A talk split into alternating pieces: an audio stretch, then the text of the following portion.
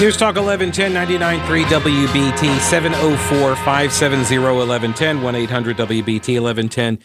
Uh, mainly, uh, just to answer the question that I think probably most people would have right now, mainly it was due to scheduling. It's just uh, that's how that happened scheduling. And, uh, and then, of course, you know, a bunch of news conferences. So sometimes you just got to you just got to do the interview. Okay, uh, no, but it was it, I I enjoyed reading uh, through. And if you know somebody that enjoys uh, textiles and knitting and sewing and all that stuff, uh, or worked in the industry, I think they would uh, enjoy the book. So uh, appreciate Virginia Postrel joining us for that. And I am going to now go to the Democrats who held a press conference in Raleigh. These are state Democratic lawmakers and I did notice, I think, Braxton Winston, the Charlotte City Councilman, drove all the way to Raleigh. I'm not sure if he was there on other business, but he dropped in on this press conference and which is weird too, because there wasn't more I, I, I expected there to be like all the Democrats there, but there wasn't. It was there was like know, it was like seven standing there. But whatever. Um so they held this news conference yesterday in response to Mark Robinson's video comments that were uh, circulated by the left wing super PAC. And um, do, do, do, do, where is it here? Oh, here. Sorry. I had the Charlotte Observer story, which is basically, oh, it's the new. It's the Raleigh News and Observer reporter uh, Danielle Battaglia who did the story. It's a very lengthy piece, and um, to to to do they have here Representative Marcia Morey, a uh, Durham Democrat, she called Robinson's uh, focus on these books that are in the library. She says that this is a bait and switch. Okay. So uh, here is State Representative Marcia Morey. She's actually a former judge as well. Um, I'm uncomfortable being here. I'd much rather be debating criminal justice issues and children's rights and voting rights and real issues that affect our state. But last week, the lieutenant governors lit, lit a match of hatred and intolerance that deserves a response from gay elected officials, and it's what our constituents want us to do. I stand here supporting my colleagues, Representative Dahle and Alston, and cannot tell you how much it means for our other colleagues to be here.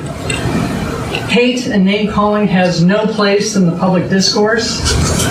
Just like the N word is abhorrent, so is calling transgenderism and homosexuality as filth.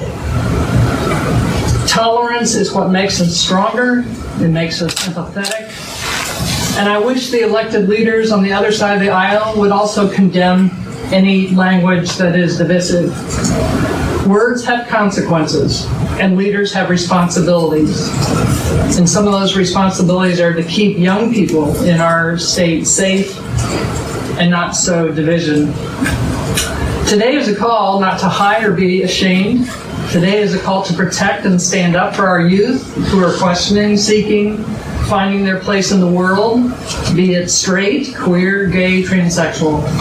And our state leaders should and must embrace our young people's identities and their futures. Where would we be without Leonardo da Vinci, or Alan Turing, or Sally Ride, Ellen DeGeneres, Pauli Murray, Anderson Cooper, Rachel Maddow, Billie Jean King, I could go on. They were children once too.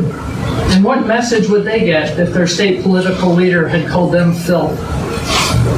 We must demand a comprehensive non discrimination policy in North Carolina, as many counties are doing.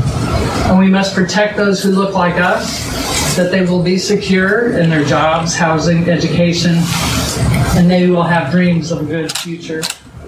As Governor Cooper said yesterday in a uh, tweet, North Carolina is a welcoming, inclusive state, and may our words always reflect that. Okay. Uh, so obviously, Democrats see this as a, a, good issue for them to draw attention away from a lot of the you know not so great news going on for Democrats. Polling, the trend has been very, very bad for Democrats. They are aware of this.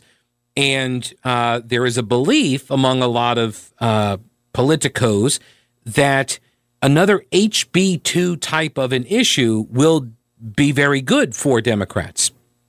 Uh, here's a perfect example.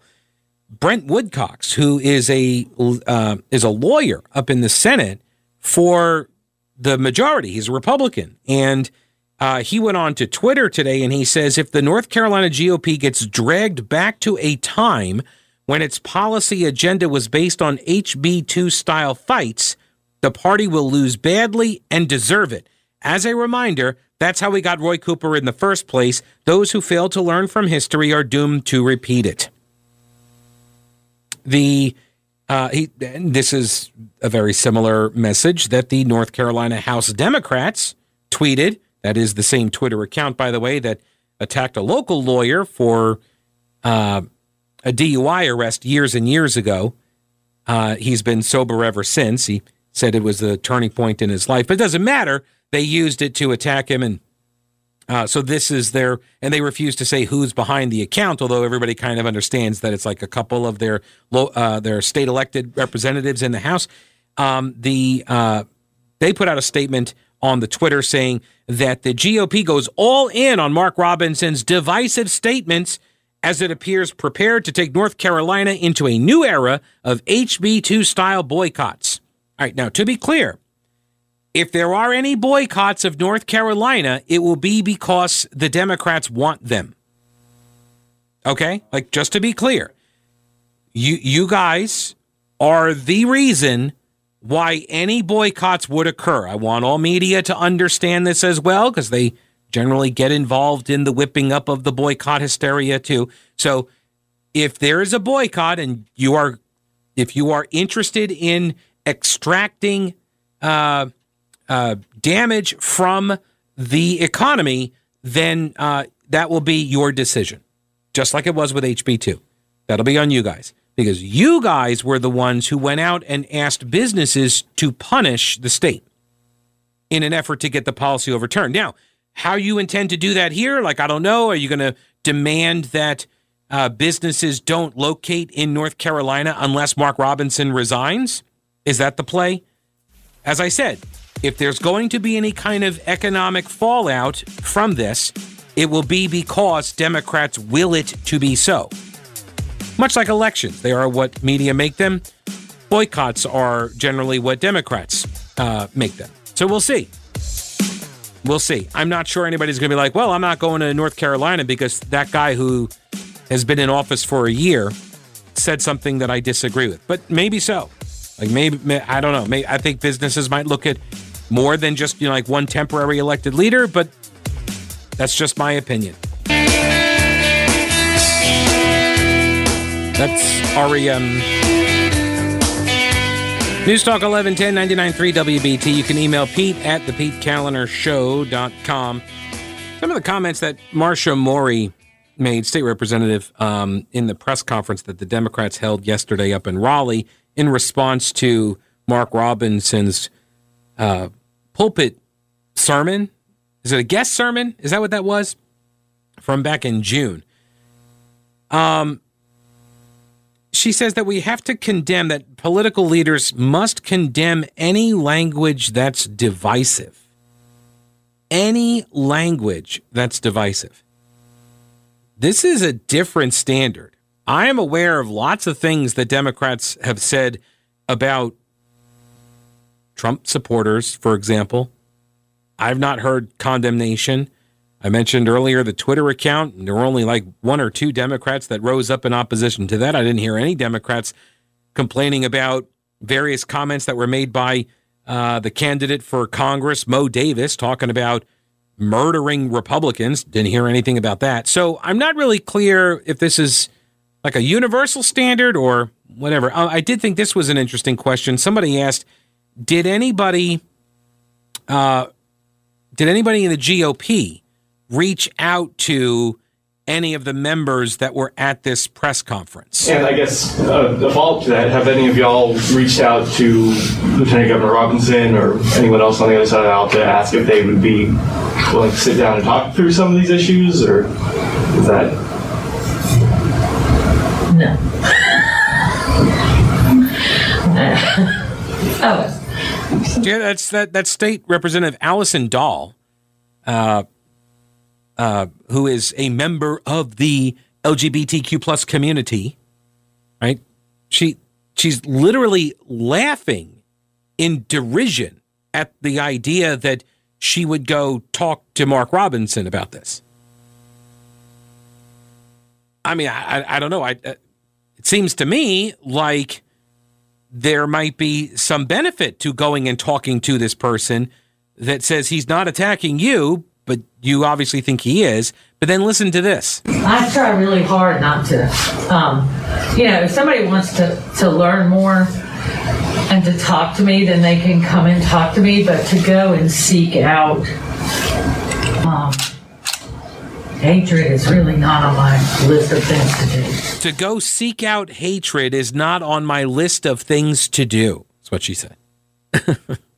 but if they want to come talk to me, okay, I'll make some time for hatred. I'll pencil you in, but I'm not going to go seek it. it's an interesting standard. All right. And then uh, they are asked, well, look, the lieutenant governor said he was referring to teaching about it, which he was not referring to teaching about it specifically. He said that this that uh, these ideas are throughout education, and these folks are pushing ideas into K twelve education, which of course they are. By the way, they call it you know inclusion, and there are all sorts of names for these types of programs. So they're they're in the schools, obviously so. I mean, there's no denying that. Now, the specific materials they do appear on library shelves in certain uh, schools around the state, right? But but the concepts are well entrenched in government schools. Which, by the way, um, as I mentioned earlier, like about the politics, if you're if you're not into politics, then you should be into smaller government. If you get government out of things,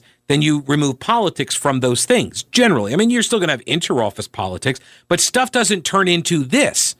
And if you don't want somebody like Mark Robinson being in charge of education, and if you do want somebody like Mark Robinson being in charge of education, like if depending on where you come down on this issue, you both should be on the side of school choice because this way everybody gets what they want. But I suspect there are a lot of people who are not interested in letting others make their own choices on things here. All right, let me get to this. So he's uh, well, uh, he, these Democrats are asked, well, wait a minute. He was saying it's just about the uh, the presentation of this material in schools, and uh, Allison Dahle starts responding, and then Representative Vernetta Alston speaks. You know, if you're going to refer to it as it, number one, that wasn't the statement.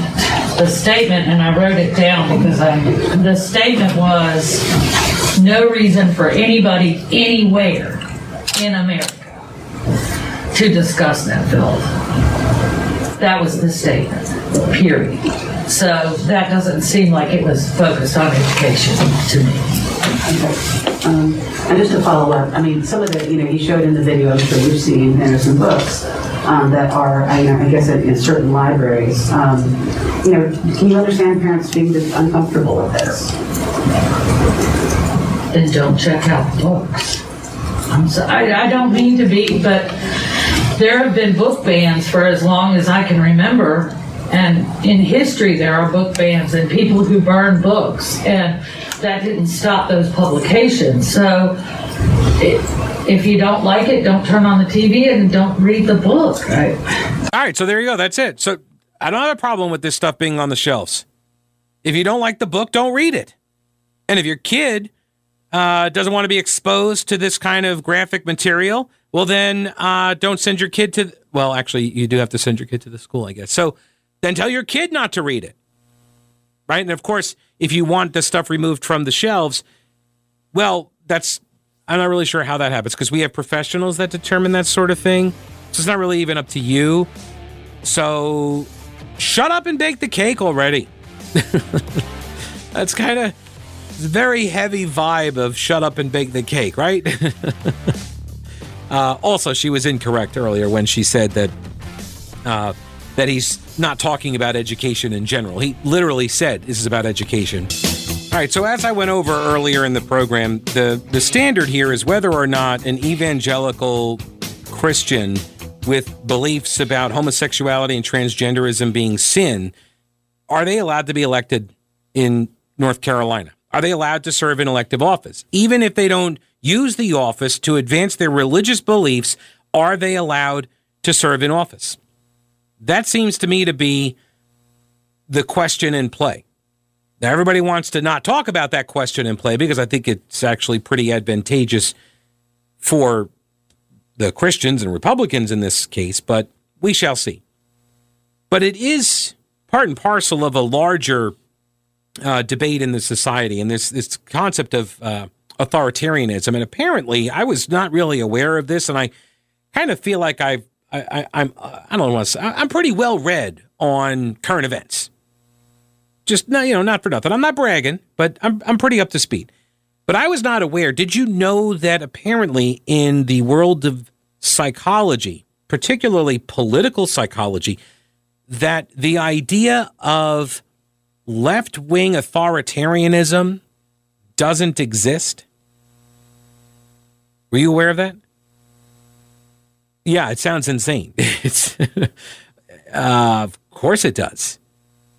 It's almost it's almost like when I read this, I almost thought um, real socialism has never been tried. You know that line, like the, this rejection of reality because it doesn't fit. It's this cognitive dissonance, right? Because it doesn't fit with the uh, with the prior opinion, and so it has to just be discarded.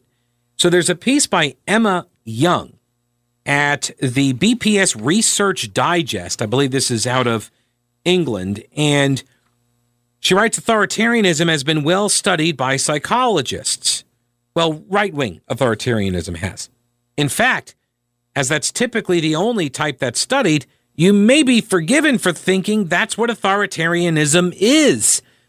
The very idea of left wing authoritarianism, or LWA, has received not only little academic attention, but a lot of skepticism from psychologists. So they're outright skeptical of it. Like, I'm not so sure that leftists can be authoritarians. What about you, fellow leftists? Oh, I quite agree. They cannot be. There was a pioneer of work on right wing authoritarianism back in 1996, Bob Altemeyer, who said, I think I have not found any authoritarians on the left because if there ever were any, most of them have dried up and blown away. They just don't exist. It just doesn't happen. However, new research, I'm not kidding, this is new research at Emory University by Thomas Costello and several other colleagues have a new paper at the Journal of Personality and Social Psychology, Personality Processes and Individual Differences. That's on my bedstand. Um, they have a paper, a new paper out called From Maoist China to the Khmer Rouge and perhaps even the French Reign of Terror. History abounds with examples of left wing authoritarianism at the broader societal level, rendering psychology's inability to identify left wing authoritarians puzzling. That's what these researchers wrote. Sorry, did I say that was the title? That's not the title. That would be a really ridiculously long title. That's just what they wrote.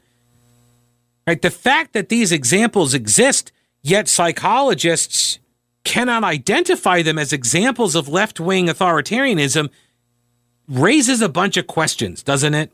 It should.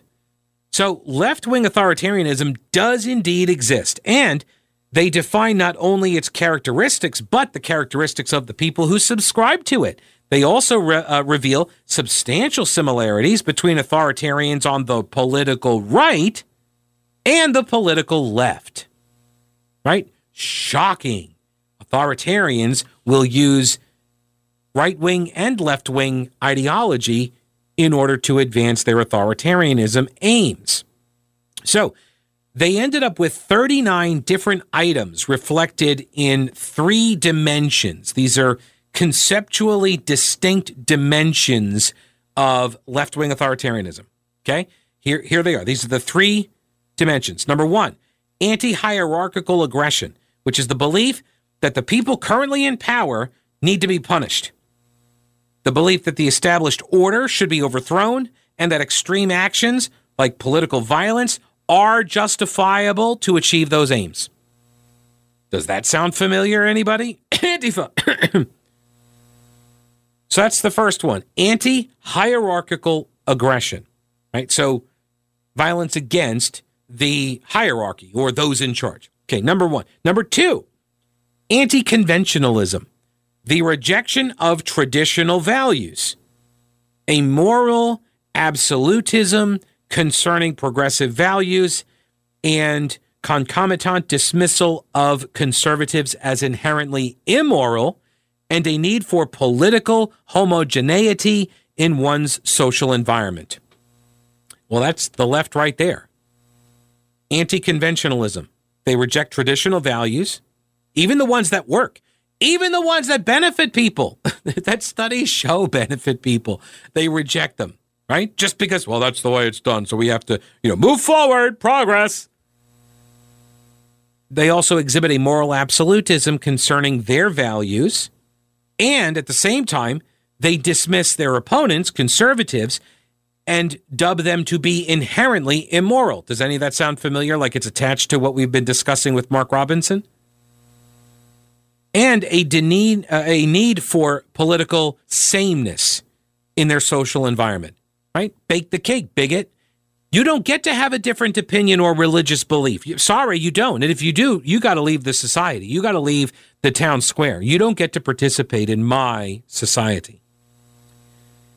And the third area, the third dimension of left wing authoritarianism is top down censorship, preferences for the use of governmental and institutional authority to squash opposition and bar offensive and intolerant speech. This is happening on college campuses, right? It's happening in Canada with their speech codes.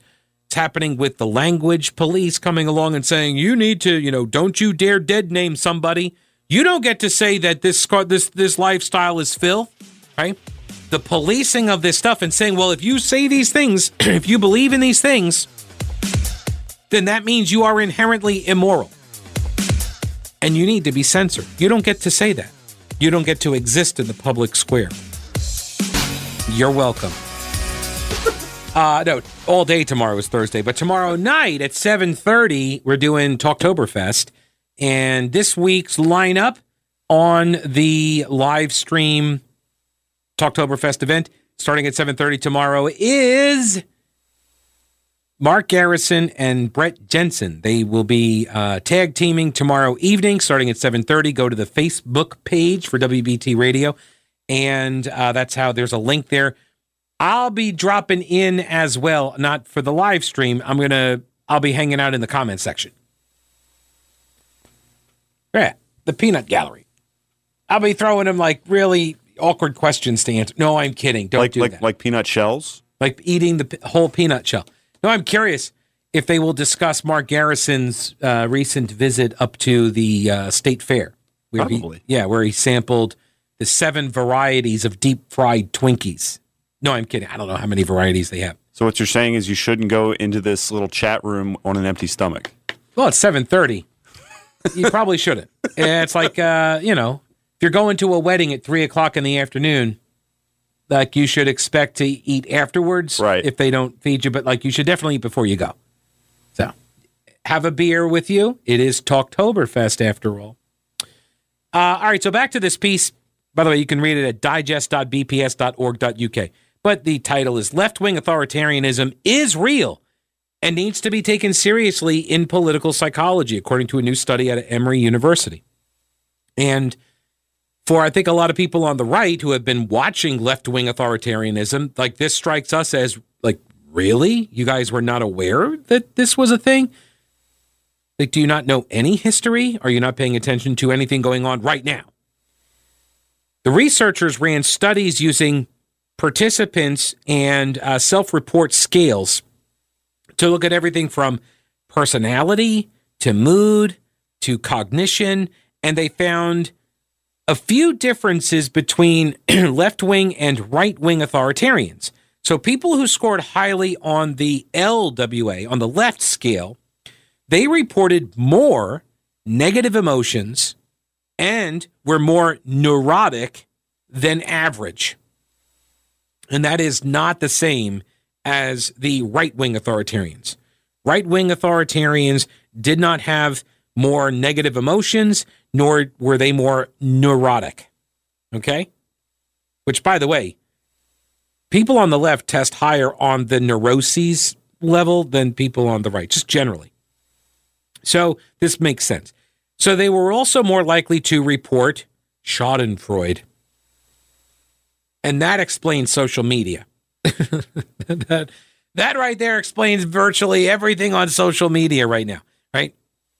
People, left wing authoritarianism, the people who exhibit these traits and, and drift towards that, uh, uh, that, those concepts, they, they love the misery of others. They revel in the misery of other people. They celebrate it. This is how you get, I mentioned her the other day, Jenna Wadsworth. She ran for state agriculture commissioner, and that's why she thought it was totally fine to go out there and publish a video where she was like, How awesome is it that Trump got COVID? They don't, they, they don't see anything wrong with it. And then, even after the outrage ensued and she took down the video, she said, I'm only taking it down because you people are misconstruing it. You know, all I'm doing is calling attention to the need for a COVID strategy. Like, that's not what people were attacking you for, right?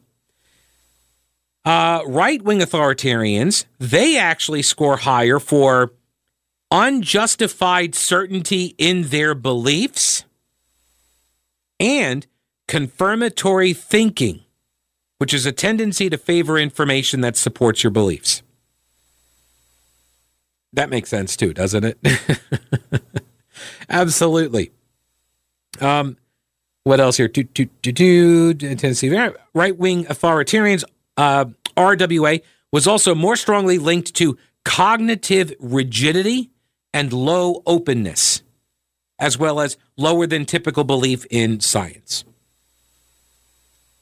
So all of those things sort of make sense too, don't they? I've heard all of this stuff. I've seen and heard all of this stuff. So there is such a thing as left wing authoritarianism, just to make that clear. There were a lot more similarities, though, between the two groups than differences.